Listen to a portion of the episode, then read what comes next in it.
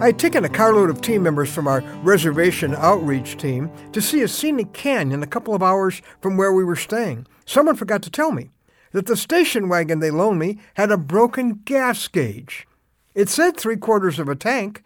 Well, that wasn't true. It was getting dark, and I decided to take a shortcut across the reservation to get back to our place. And it was a pretty deserted dirt road that traversed a very remote part of the reservation. And about halfway back, we ran out of gas, 40 miles from the nearest gas station. Those who understand some of what the Bible says about spiritual warfare will understand that ceremonies that summon the spirit world can bring an invasion of spiritual darkness. And apparently, we were stranded in an area that was known for a lot of that kind of supernatural activity. When we got back, a tribal man who grew up on that reservation and knew the area well said with a look of really deep concern, If I had known where you were, I'd have come after you immediately.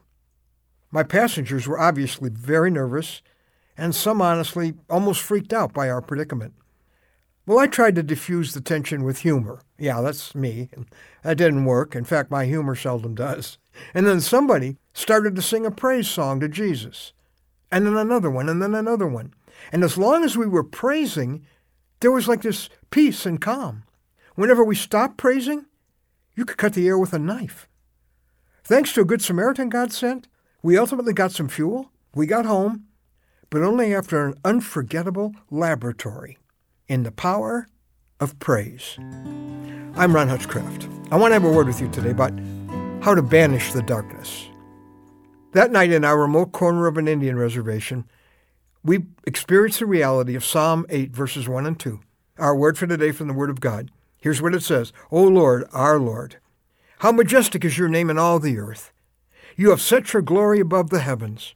From the lips of children and infants, you have ordained praise because of your enemies, to silence the foe and the avenger. I like that. When you are praising your awesome Lord, you silence the devil.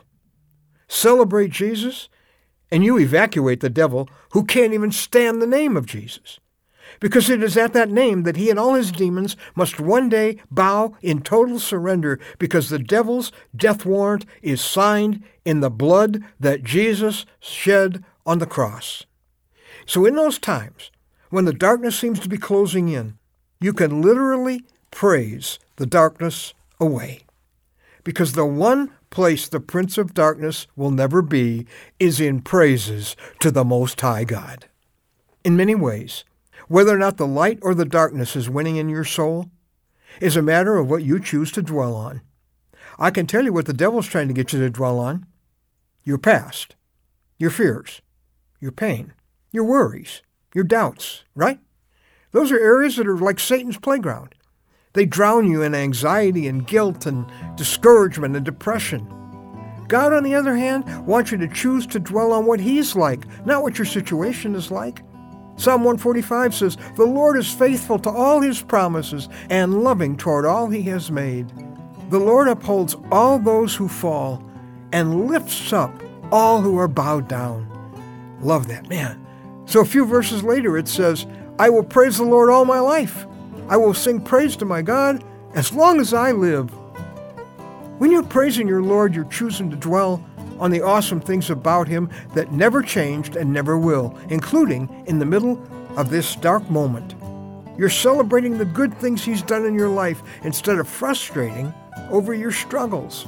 It's celebrating Jesus whether you feel like it or not when it's the darkest, when it's the hardest to praise Him, that's when you need to praise Him the most.